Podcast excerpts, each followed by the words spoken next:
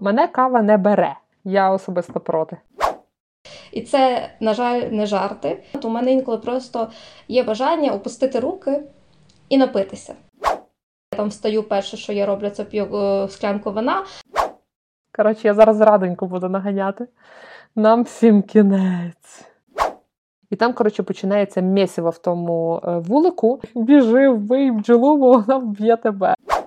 І з технічної води коріння кульбаби і гречки може складатися наше пиво ближче до 2100 року. Хочеться його закрити там в тій теплиці, щоб він не міг вилетіти, щоб він там зробив все, що він може, і мені не доводилось бігати з пензликом.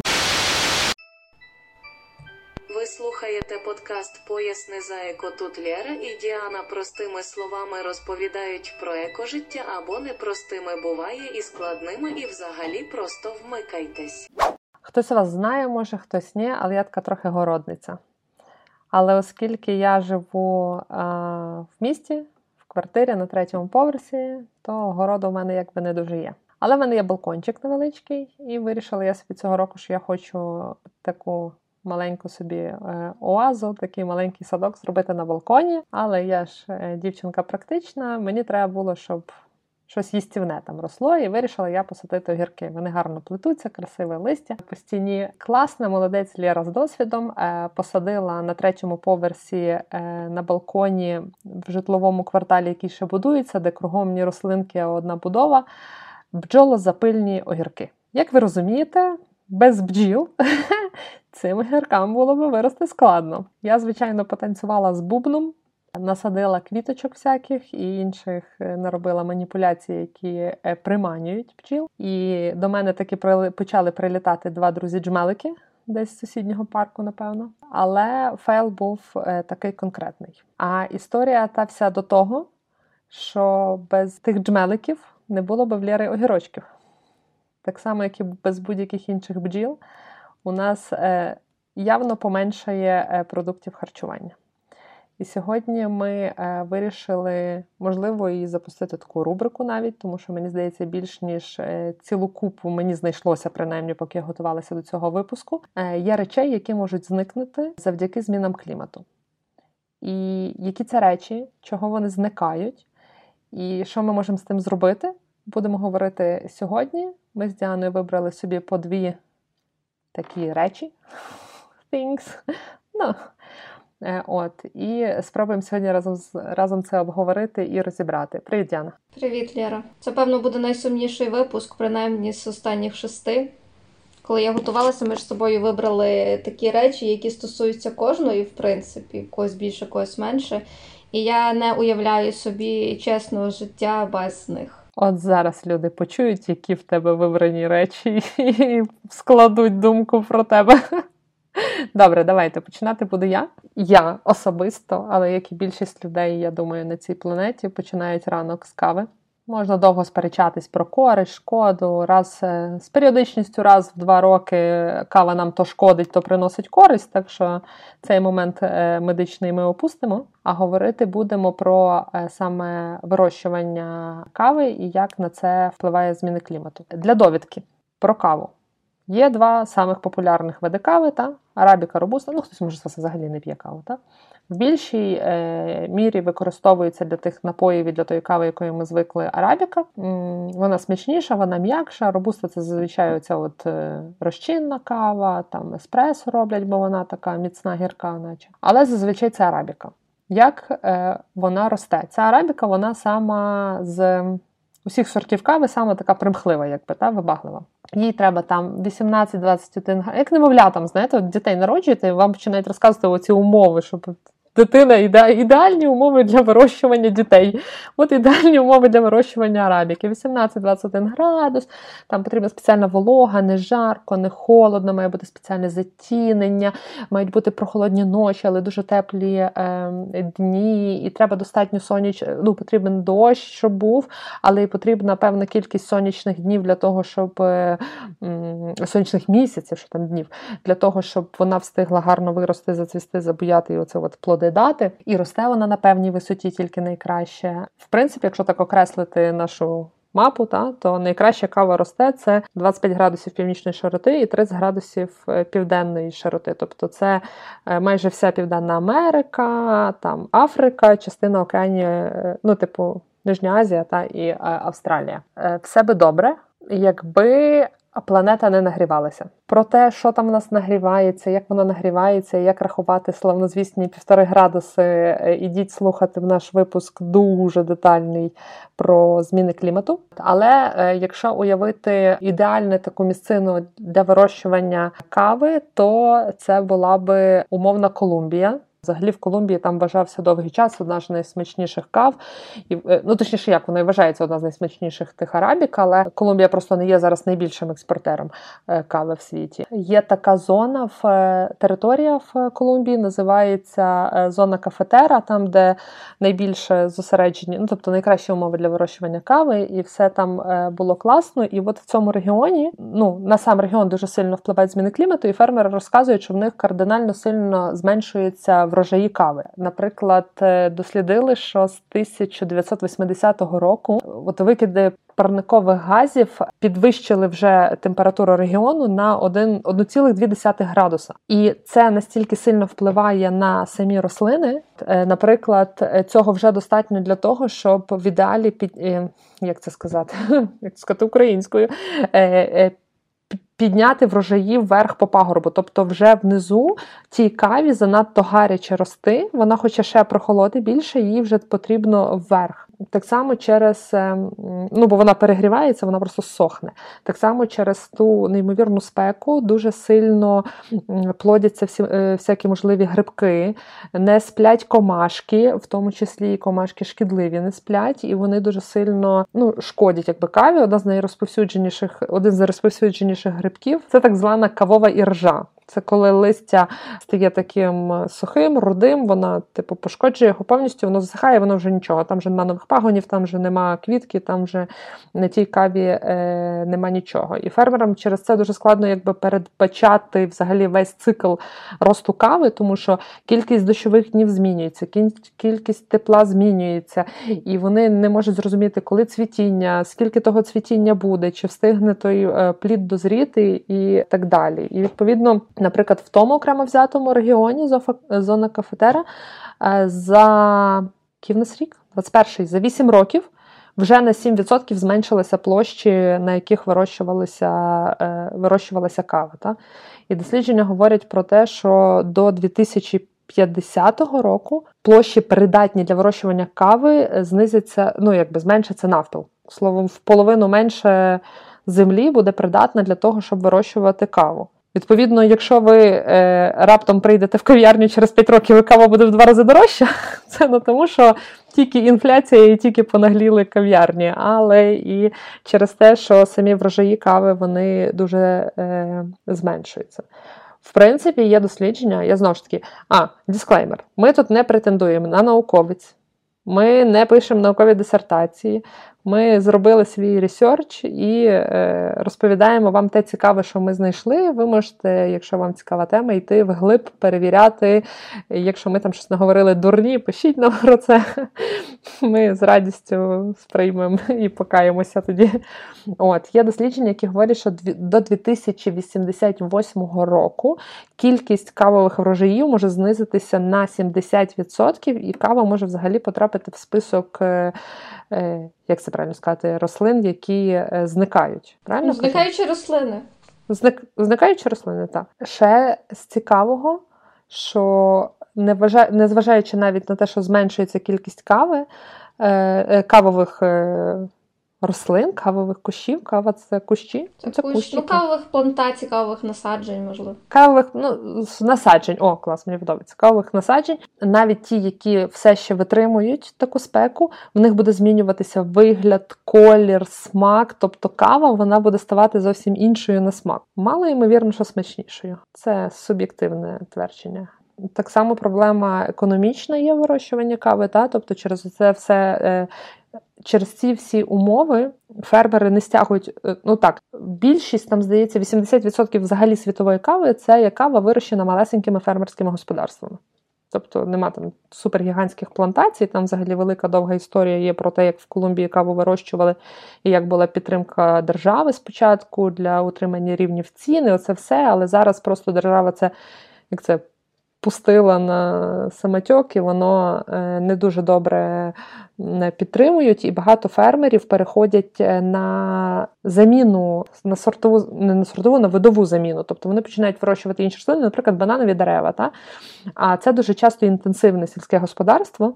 Тобто, мало того, що зникає один вид, плюс е, стончуються, погіршуються умови для ґрунтів через таке сільське господарство, але і фермерів можна зрозуміти, тому що вони хочуть якби виживати. Що можна робити?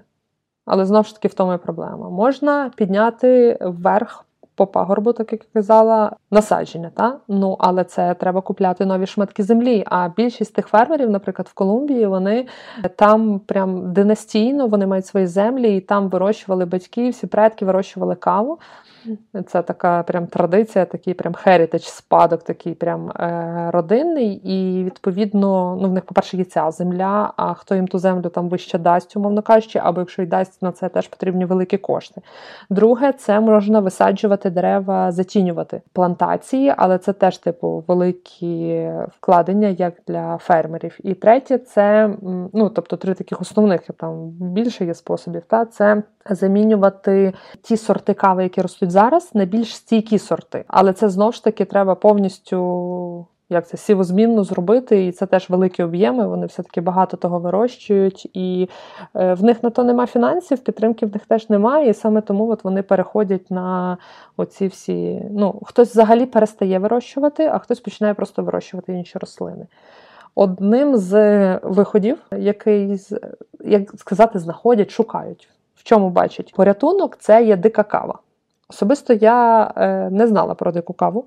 Я собі уявляла приблизно, що щось таке чисто. Ну, тобто, коли я почала досліджувати, я зрозуміла, що логічно, що таке би мало би бути. Є дика кава, яка росте е, зараз відомо щось 120 скількись там сортів, 124, здається, сорти дикої кави на сьогоднішній день.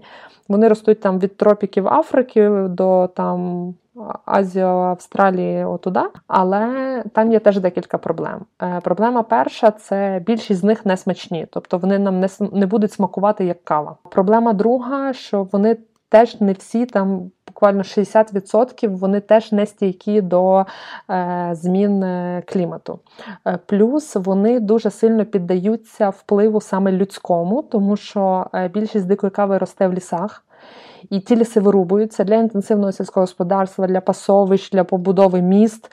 І відповідно вони гинуть, тому що в ну, без лісу така рости не буде. На сьогоднішній день є одна сама популярна і багатообіцяючий сорт кави. Він називається кафе стенофіла, якщо я правильно прочитала. Це рослинка, яка максимально на смак подібна до арабіки, але не треба чекати, що вже там завтра з'являться в нас на прилавках там дика кава. Вона ну, типу, досліджується, дивиться наскільки її можна вирощувати. Ну тому що розумієте, це не будуть дикі збирачі, які пішли, позбирали, її почнуть, типу, е, інтенсивно насаджувати, замінюючи ті насадження, які є.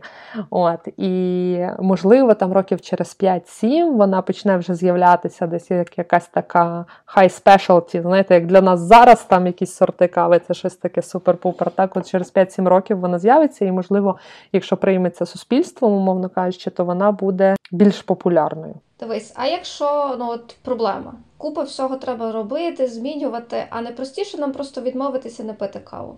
Це ж нічого не змінить, в принципі, ні? Ну ми просто тоді перелаштуємося і будемо, може, чаю більше пити, не знаю, на матчу перейдемо. Все би нічого, якби з чаєм не було подібних проблем, але навіть уникаючи цього моменту, то я особисто проти. Мені матча не смачно. Ні, ну я з тих людей, яка може пити так звану рослинну каву. Фу та, що зернова ячмінна, типу, мені цілком ок. Але, наприклад, для мене кава, я з людей толерантних до кофеїну, наприклад. Тобто, це означає, що ну, варто розуміти такий момент. Ми знову ж таки не лікарі, але це те, що я знаю. Е, кава впливає абсолютно на всіх людей. Не можна казати, от є таке поняття, я колись так думала, що я особисто проти. Я казала, що я можу там на ніч випити каву і спати нормально. Так, я можу спати нормально, але якість мого сну все одно буде погіршена. На глибинному рівні на мій сон кава все рівно там впливає умовно на моє відновлення. Так? Другий момент, що є люди толерантні до кофеїну і нетолерантні до кофеїну. Тобто ти можеш або е, той кофеїн класно в тобі розщеплюється, або він дуже сильно повільно і довго в тобі розщеплюється. Умовно кажучи, як от кажуть, там кава шкідлива чи кава корисна. Комусь корисна більш, комусь е, менш, типу, але шкоди точно якоїсь там. Не несе хіба що у є якісь протипокази, я такого вже не досліджувала. Але я п'ю каву за смак. Не за те, що вона мене раптом розбудить, бо я знаю, що це фігня, і вона мене ніфіга не будить. Взагалі, вона кава ж як працює, вона не. Е, видобуває з вас якесь е, чарівне сяйво, і ви там стаєте зайчиком-енерджайзером. А вона щось там блокує і випускає коротше, ваші ресурсні можливості, ті, які були накопичені, для того, щоб ви могли існувати. Ну, Це, якщо грубо, дуже не по-науковому. Відповідно, я не полягаюся на каву, не полагаюся на каву як на щось, що мене там взбодрить, і я оживу. Ні, мені мені смачно. А я не розумію причини, чому я маю відмовлятися від того, що мені смачно. Я знаю, везуть здалека далеко, там ну, життя складне. Що поробиш? Ну, це було таке доволі провокаційне питання. Ясно, що ну, це не вихід, не вихід і для тих, хто, по-перше, любить каву, і по-друге, не вихід взагалі для країн, які часто і залежать від експорту кави. Тому що якщо ми говоримо про ту ж саму Колумбію і Ефіопію, дуже багато, як ти вже сказала, фермерів, фермерське господарство задіяно. І якщо ми відмовляємося від кави, то це мінус мільйони робочих місць і як ці люди потім прогодуються. Тобто, на яка які би загрози не були е, від змін клімату каві, і яка би вона все-таки не була не ок для довкілля, тому що ну ми знаємо, що, по-перше, оцей вуглецевий слід, обсмажування, умови праці. Наступне це є виготовлення самої кави. Ну там для чашки еспресо потрібно е, більше ніж 130 літрів води, фактично, спочатку її вирощування, тобто на малесеньку чашечку еспресо. Але суть в тому, що це не вирішить проблему, вирішить проблему тільки свідоме споживання.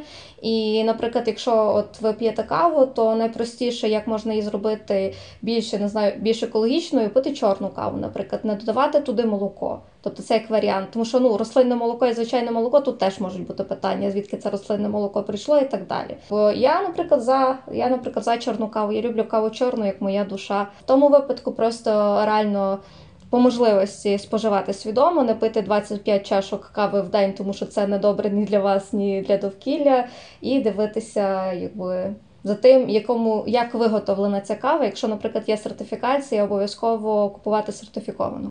Так, щоб була на вашій каві жабка і я не пам'ятаю, що на логотипі Fairtrade. Це ініянь, щось, щось типу ініянь, мені здається, щось, та, щось та. непонятне. Ну, це мається на увазі, що воно має бути одобрено. Ой, я не знаю, як українською ця асоціація Rainforest Alliance, е, бла бла бла. Fairtrade справедливої. Е, ну, справ... Справедливої торгівлі та мається на увазі, що е, компанія вона типу оплачує роботу, умови праці не збирають там раби, грубо кажучи, вашу каву ранкову. Так, якщо ви не хочете в цьому розбиратися, то і залежно від це дуже залежить від того, де ви п'єте каву. Тобто, якщо ви хоч, якщо ви п'єте вдома, то вам прийдеться розбиратися. Якщо ви п'єте в закладі, то я там пропоную вам звернути увагу на кав'ярні третьої хвилі. Е, я залінкую апку, де ви можете про це більше Ми залінкуємо апку, де ви можете більше про це дізнатися, але не будемо заглиблюватися в цю тему. Будемо продовжувати далі. Кав'ярня третьої хвилі то там, де не можна казати слово американо і просити цукор до кави. Саме вони, саме це, і їх стає все більше, і я дуже тішуся. От так от. От. І знаєш, я дуже люблю каву. Я прям дуже кавоманка. Я ну не те, щоб кажу з дитинства, але там з 15 років мене батьки, ну мені батьки не забороняли пити каву. Я її пила там е, чорну, без цукру, і зараз продовжую це робити. Але знаєш, е, я так наслухалася і знаючи там, читаючи кожен день якісь новини, розсилки про зміни клімату, у мене інколи просто є бажання опустити руки і напитися. Але дякуючи змінам клімату, я часом і цього не зможу зробити. Тому що зміни клімату впливають і на вирощування вина, і виготовлення вина і вирощування винограду. І це, на жаль, не жарти. Тому що як і з кавовими плантаціями, і з кавовими насадженнями, виноград теж дуже сильно відчуває цей вплив.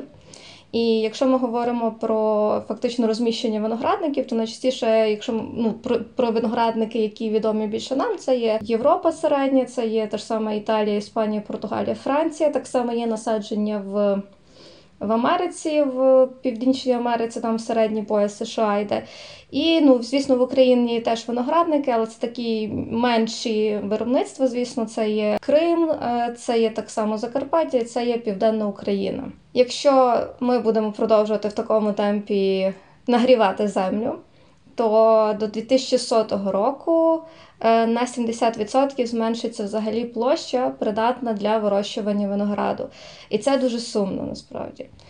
І зважаючи на те, як вино, як напій турувало собі е, шлях в історії, як це було складно насправді, мені дуже сумно, якщо воно зникне. Якщо от ми згадуємо історично, то спочатку взагалі виноробством займалися стародавні греки. Потім воно трохи занепало. Римляни знову це відкрили. Почали прости господи з водою розбавляти це вино. Потім воно знову занепало, тому що священна Римська імперія розпалася, і виноробство залишилося у діло монастирів. Тобто саме монахи продовжували цю виноробну справу. В деяких місцях вони перейшли на пиво, але багато все ще завдяки монахам, завдяки їхнім переписам, залишилася інформація про те, як виготовляли вино. Е, з цікавого, у Львові теж колись були виноградники і вони були в знесінні, теж недалеко від монастиря. Тобто це були ще монастирські угіддя, і там вирощували вино. Е, виноград вирощували, вирощували для вина, і я навіть була долучена до одного проекту. На жаль, виноградники відновити нічого відновити там не вдалося. І що відбувається зараз? Щойно піднімається температура, виноград починає почувати себе не дуже комфортно. І за найбільше впливають засухи, спека, яка фактично стає е, причиною засухів, це є заморозки так само, і це є град та різні хвороби. Тобто це фактично е, непередбачувані явища, які несуть за собою е, дуже багато втрат. І це все якби посилюється. Через зміни клімату, тому що, звісно, завжди були якісь екстремальні погодні умови, але дедалі їх стає все більше. Я навіть знайшла документалку, і там теж е, брали інтерв'ю від різних виноробів, і вони говорили, що та були різні випадки, коли в нас там урожай зникав і так далі. Але найчастіше ми спостерігаємо за останні 15-20 років різкі зміни. І різкі зміни відбуваються не тільки в тому, що ну трошки впливає, ну трошки заморозки, трошки засухи. Е, Зараз винороби втрачають близько 50-60% свого урожаю.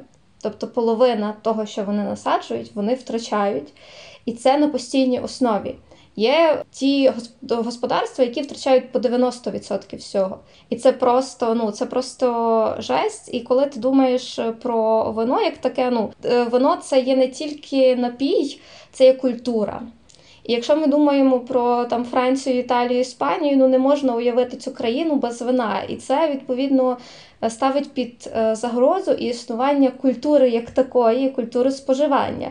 Тобто тут ми теж е, Дисклеймер треба було е, на початку сказати. Ми не закликаємо до споживання алкоголю, е, тому що, як співала одна з моїх улюблених груп, е, короткі твої дні, якщо про вину, то пишу вині. Але потрібно, якщо вам подобається той чи інший напій, варто вживати в помірній кількості. І коли в тебе перед очима стоїть інформація про те, що там 1080 рік, мало того, що дуже сильно можуть змінитися смаки, тому що це дуже сильно впливає і на рівень цукру, і на колір вина, все, і можуть взагалі зникнути різні види. Наприклад, е, найбільше під загрозою зараз піно-нуар. І кажуть, що найближче найближче навіть 20 років не Франції не зможуть вирощувати, е, виготовляти спінонуар в такому вигляді, як зараз. Воно буде більш подібне до воно воно, терп, воно ж терпкіше стане і воно змінить свій колір до світлішого. Тобто це вже не буде нуар, це вже буде щось непонятне. Якщо оце спостерігається, ці зміни, які вже є, спостерігаються за останні 120 років, коли там в середньому температура в світі підвищилася на 1 градус то уявіть, що буде, коли підвищиться на 1,5-2 градуси за наступні 20-30 років.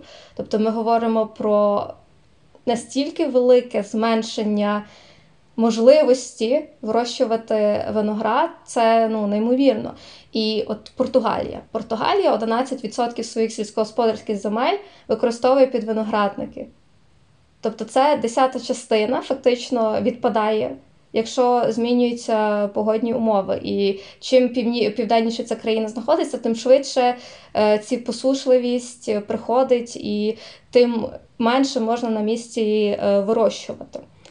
І що зараз роблять е, фактично науковці? Є дуже багато, навіть в Україні є інститут виноградарства і виноробства.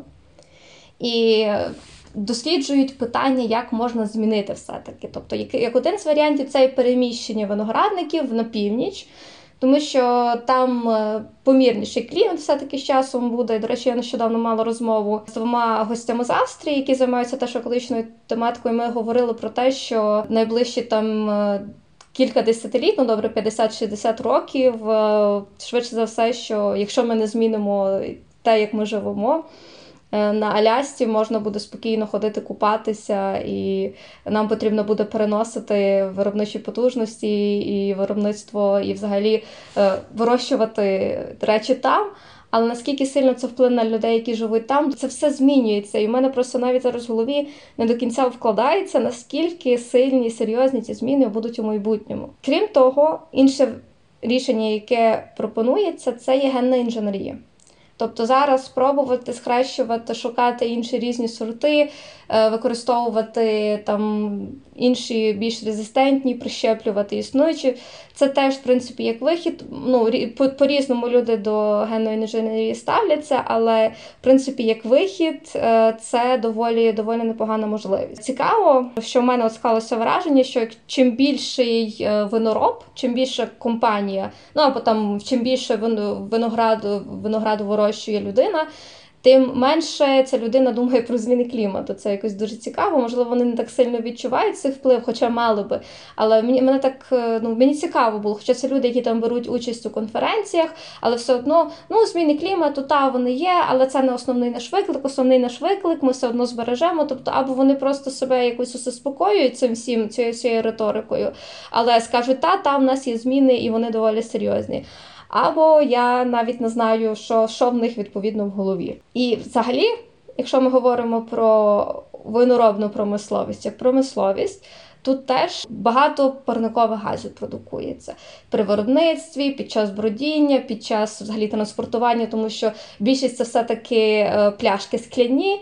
Е, потім ці пляшки часто не перевикористовуються, тобто немає депозитної системи. Вони там переробляються в кращому випадку захоронюються в гіршому. Зараз е, те, що пробують робити, зокрема і винороби, теж це долучатися до. Е, збору своїх пляшок, тобто це є розширена відповідальність виробників або там депозитна система, коли все-таки перенаповнювати свої пляшки, особливо коли це є велике виробництво.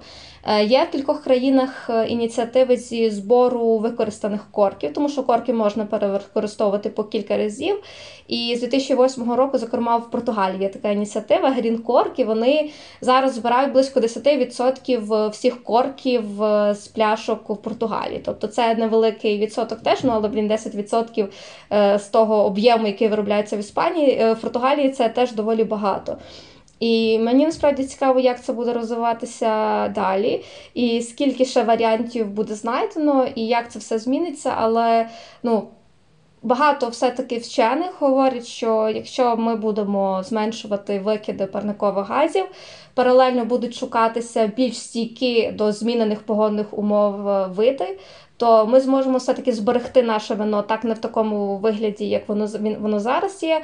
Воно буде трошки змінюватися, буде втрачати насиченості, буде втрачатися колір, буде, можливо, трошки більше гіркоти і сухості, але я вам тут не сомельє, щоб розказувати ці всі штуки. Я просто дуже я взагалі дуже люблю домашнє вино, тому що я з Закарпаття, і в нас це називається лікарство, тобто в нас це не вино, в нас це ліки але не хочеться втрачатися. Тобто я не можу сказати, що там воно це прям важлива моя частина життя. Я там встаю, перше, що я роблю, це п'ю е, склянку вина.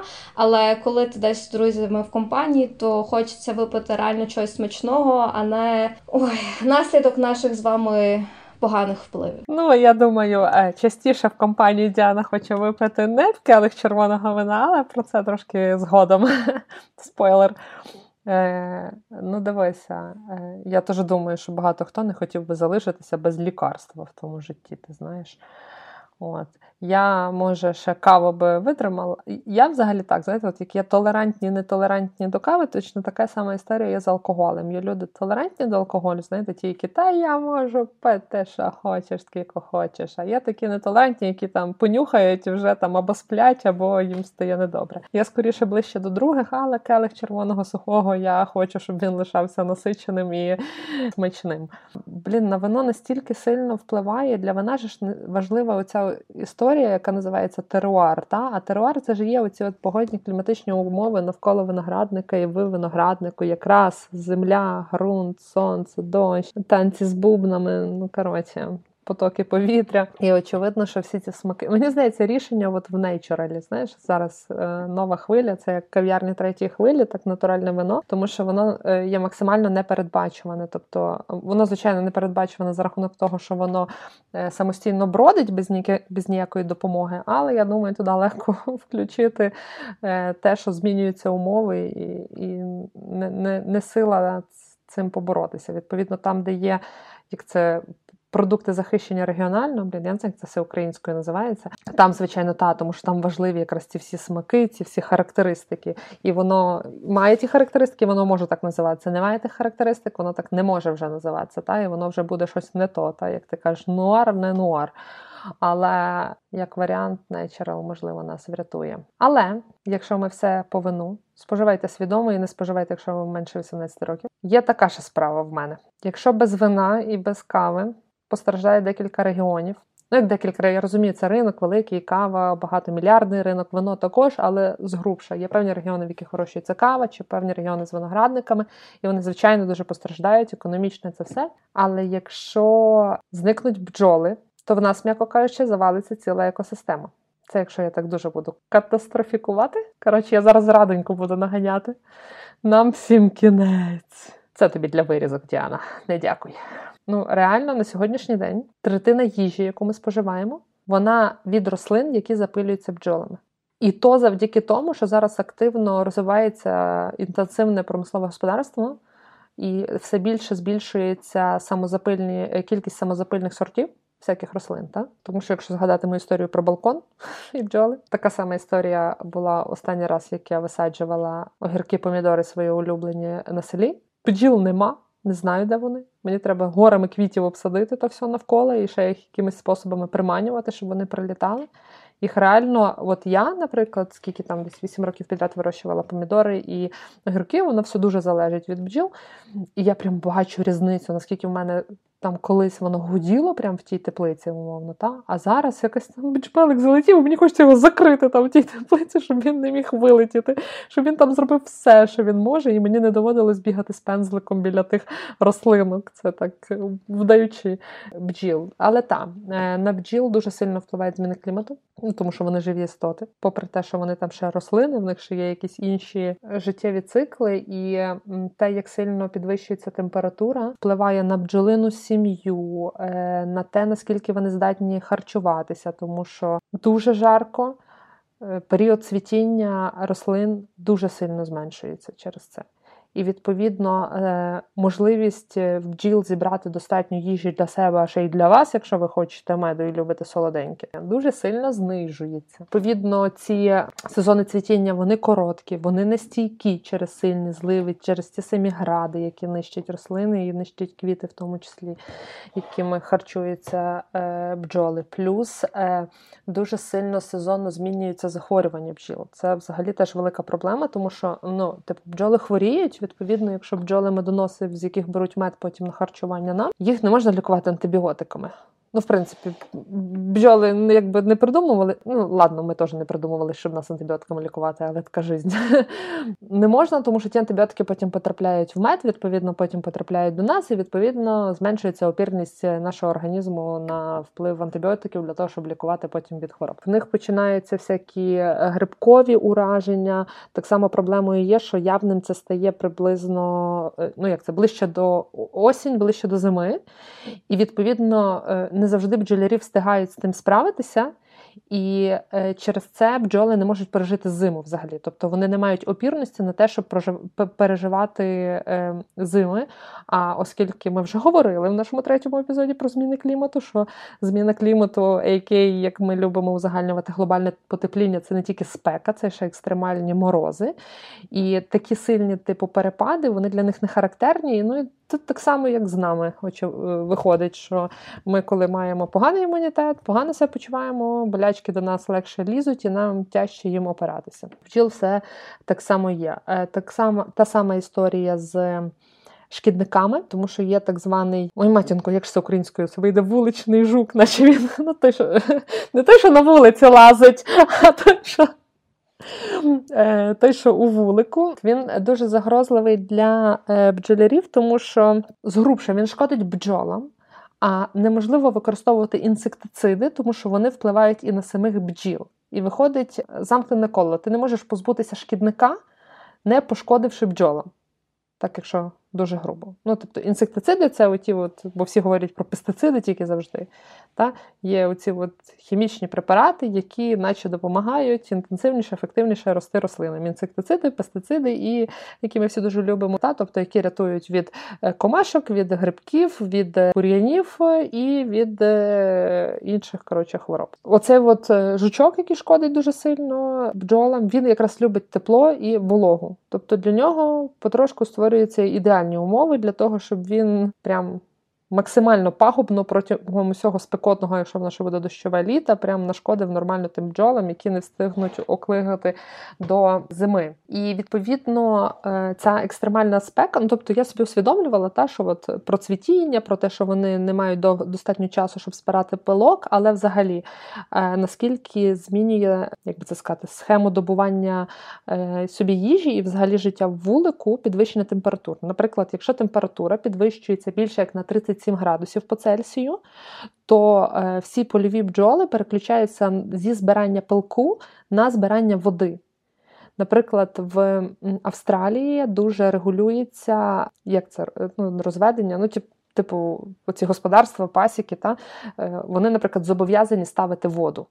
Де є пасіки, всюди має стояти вода, тому що дуже спекотно стає, і вони просто мусять собі добувати рідину бджоли, і вони наполовину, там, умовно, половина бджіл переключається здобування нектару.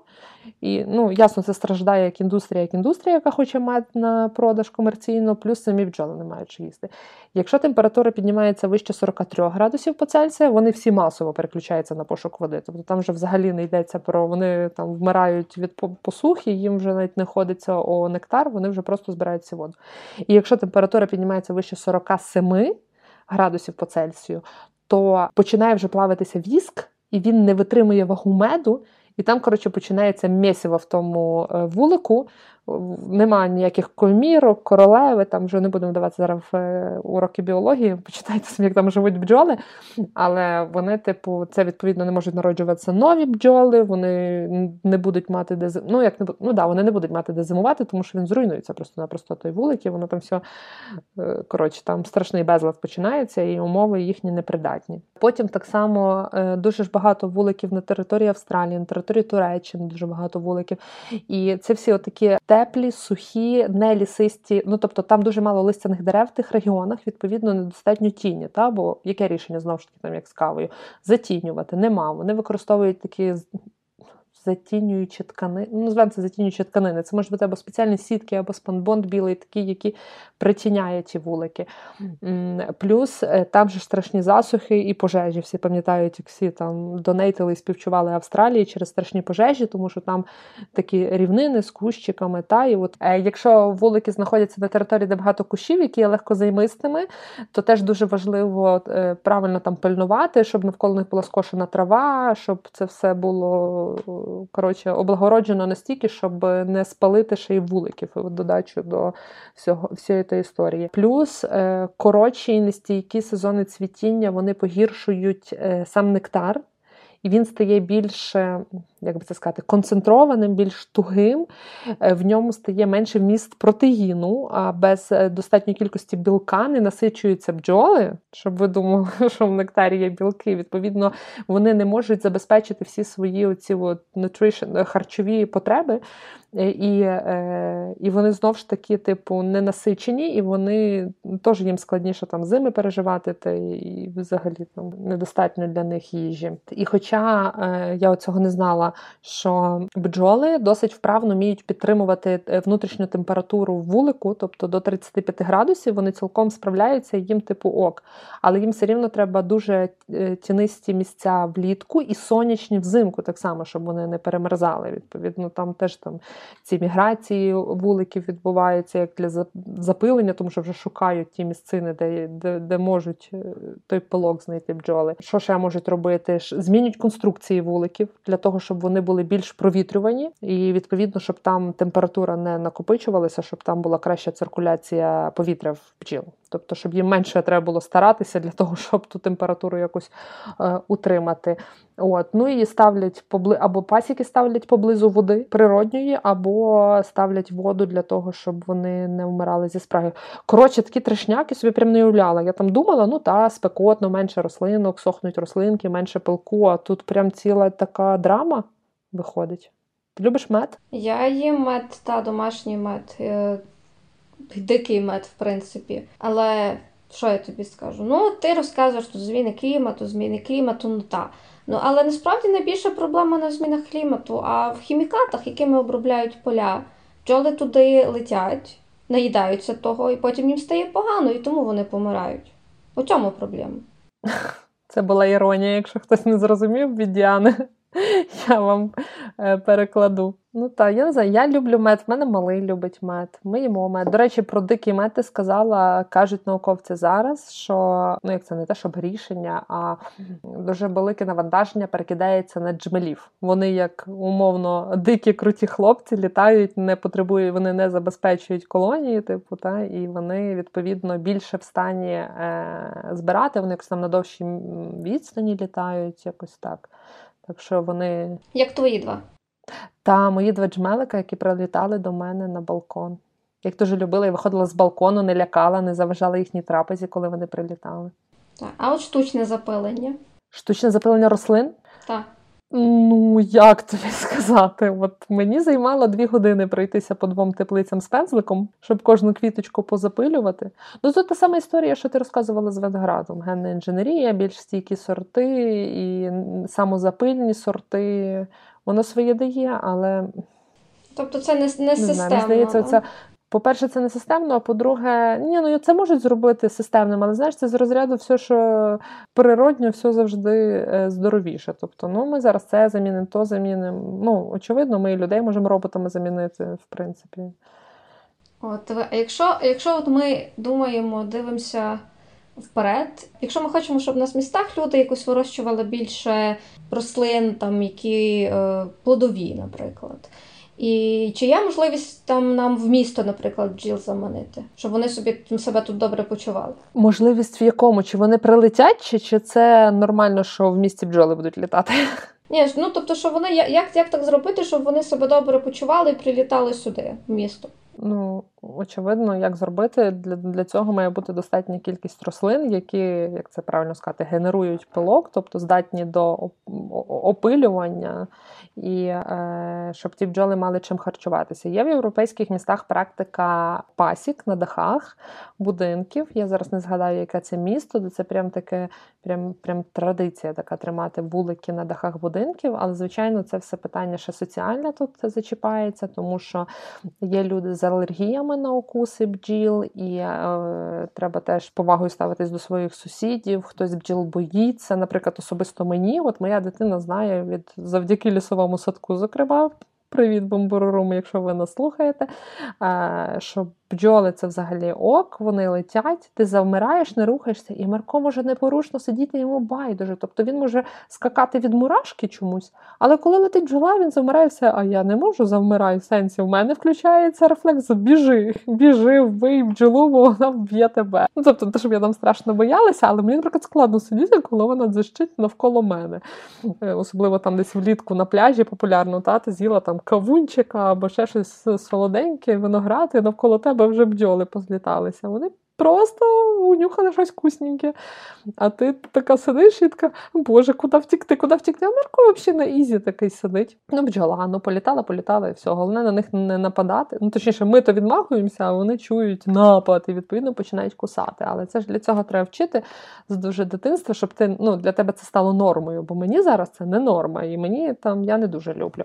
А відповідно, люди, яких колись вкусила бджола, і в них є анафілактична реакція, то напевно вони будуть не дуже раді від того, що прям буде вулик стояти, умовно кажучи. Звичайно, якщо ми говоримо про диких бджіл, які будуть приманюватися, ну, взагалі ем, розмова про плодові дерева в містах, то мені здається, трошки взагалі окрема історія. Я би не сказала, що це. Ну, типу, наші плодові дерева в містах. Є велика кількість. Е, ні, ну якщо ми говоримо, наприклад, про окремі урбан-сади, та ну дивися, я з Сихова. Я дівчина Сихова. Хто підписаний на наш інстаграм, той знає.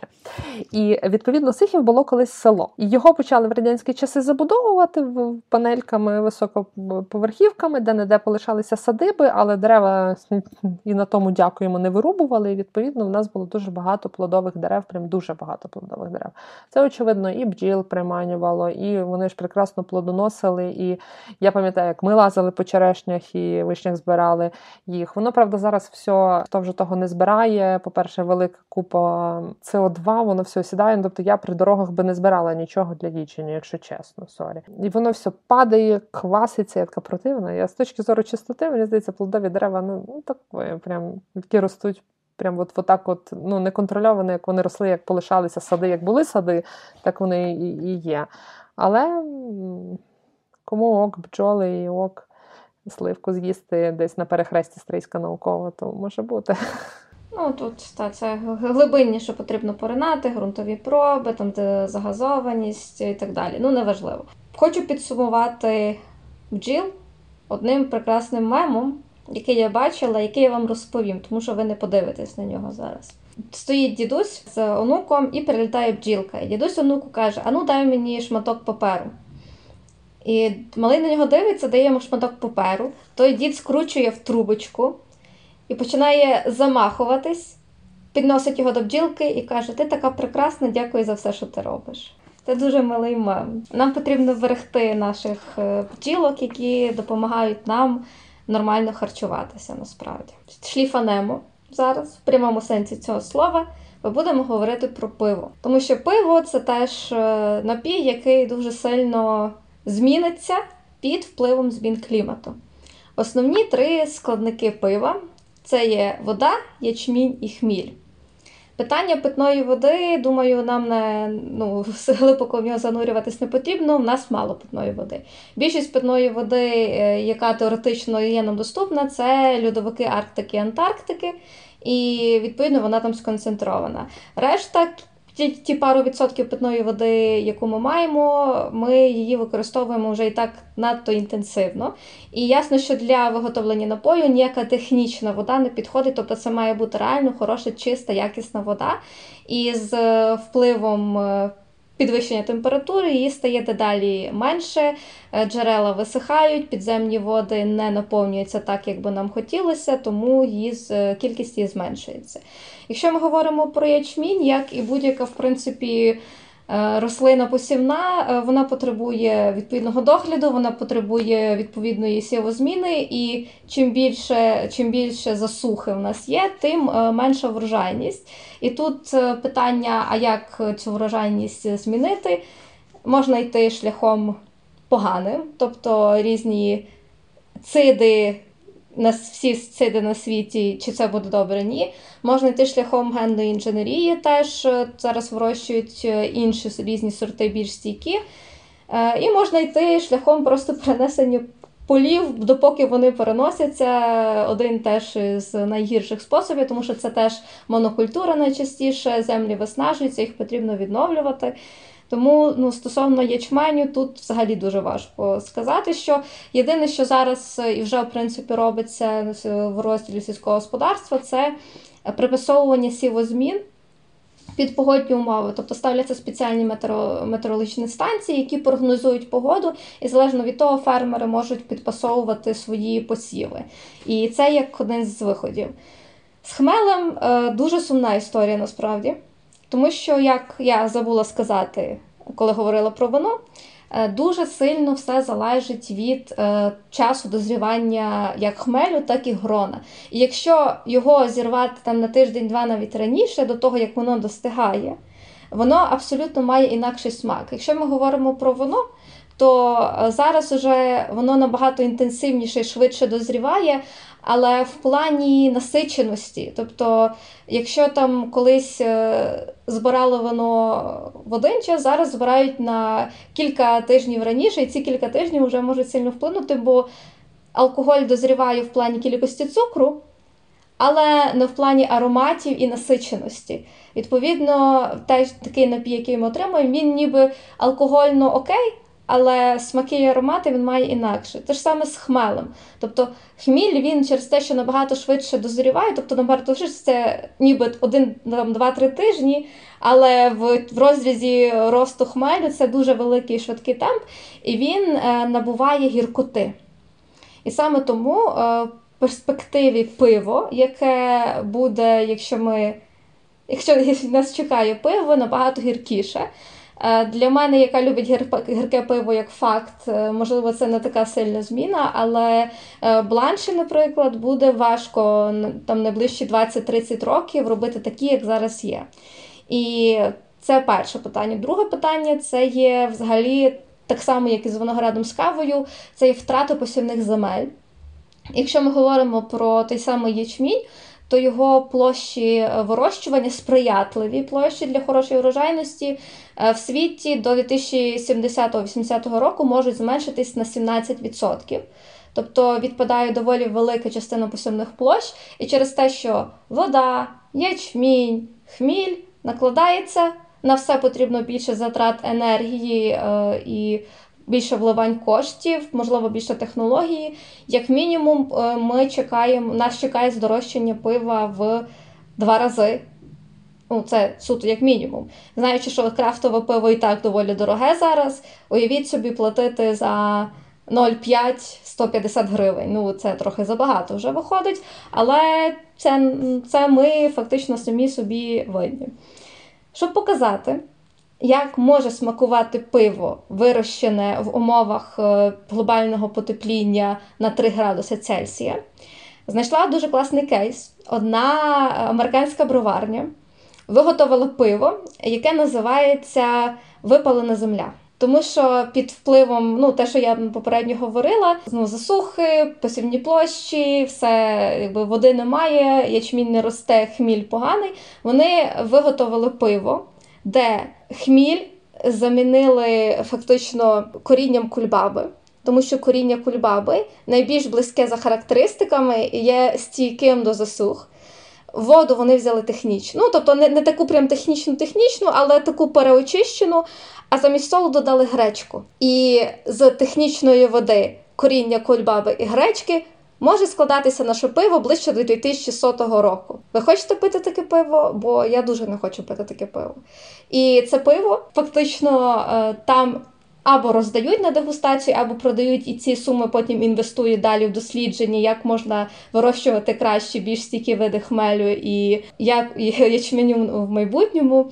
Але я коли почула ці складники, мене це настільки шокувало, що потрібно буде знаходити настільки дикі прям ну, в голові собі не укладається, наскільки це має бути замінник. І це реально це двоє братів, які мають доволі велику броварню.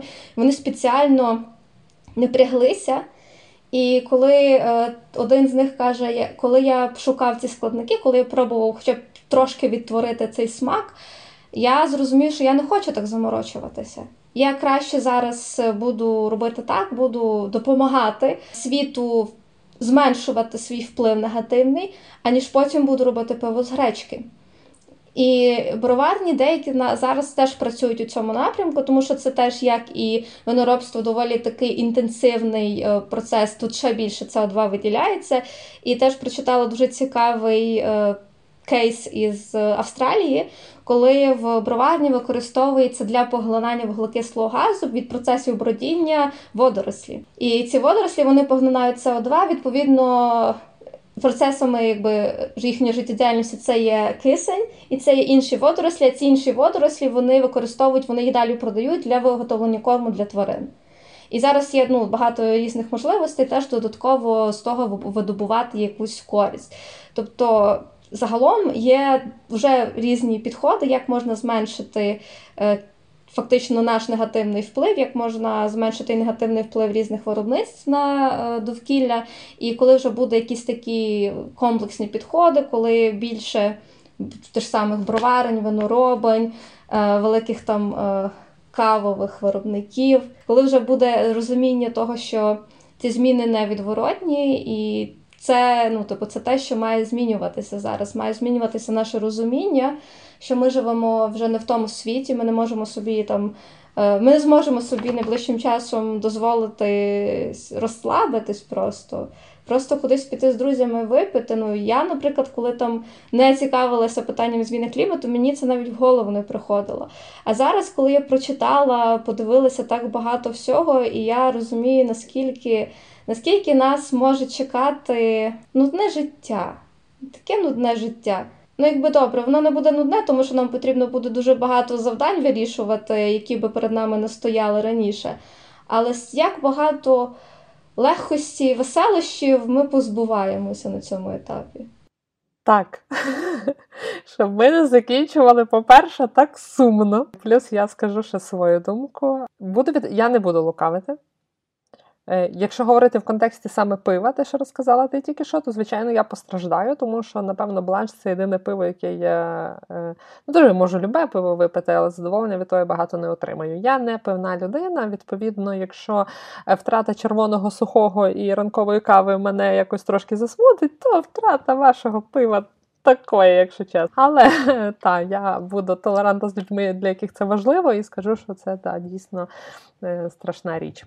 Е, я хочу знову ж таки е, маленький дисклеймер. Все, в кожного свої почуття, але все-таки світ, радість не від алкоголю в нашому житті. Ми можемо радіти і тішитися різним речам, і розслабитися з друзями. Ми теж і, і способи розслаблення в нас теж є різні. І ми ще раз наголошуємо, що треба споживати з розумом і тільки для смаку, для отієї культури, про яку говорила Діана, тому що культура пива вона зараз теж активно, ну принаймні в нашій країні активно розвивається. Культура крафтового пива саме, що ви не піти там і напитися якоїсь розведеної бадяги, і щоб тобі там недобре стало, тому що пиво це, в принципі, один е, один з алкогольних напоїв, які дуже часто не буду бавитись, бо я не пам'ятаю в цифри, але сприяє саме алкогольним залежностям. Це пиво. Тобто дуже легко заробити собі таким. Хтось думає, що о, типу, от легкий напій, все. Але ті люди, які заробляють собі цю алкогольну залежність, вони явно п'ють не крафтове пиво заради культури, дозвілля, смаків і оцих всіх інших речей. Тобто ми говоримо саме про це. Ясно, що в нас не не вимре населення країни від того, що зникне пиво і е, вино. Та? Але в будь-якому випадку забагато алкоголю це зло. Все так от підсумуємо. Ми дуже сподіваємося, що вам було цікаво. Нам було дуже цікаво досліджувати. Особисто я для себе купа цікавих нових речей знайшла і дізналася. Як ви підозрюєте, і на жаль, е, є ще дуже багато всяких речей, як серед продуктів харчування, так і різних видів е, на землі, які можуть зникнути через зміни клімату. І відповідно ми можемо продовжувати цю рубрику, якщо ви нам якось маякнете. А щоб легше нам маякнути було, ви просто зобов'язані підписатися підписатися на наш інстаграм і спілкуватися там з нами, тому що в нас там, в принципі, досить так е, е, цікаво. Е, також слухайте, будь ласка, наші епізоди попередні, теж круті, про одяг, про зміни клімату. Знову ж таки, можете навіть прям зупинити, кажу я в кінці подкаст епізоду. Ну да ладно.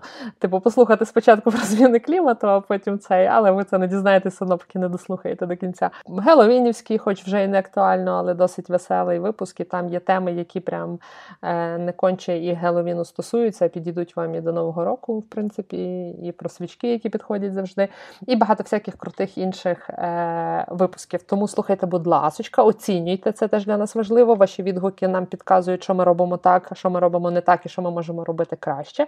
А щоб робити краще, нам потрібна ваша підтримка, тому ми дуже сильно запрошуємо вас е, до нашого новоствореного патреону. Ставайте нашими патронами. Е, ми за це вам віддячуємо всякими додатковими контентними смаколиками.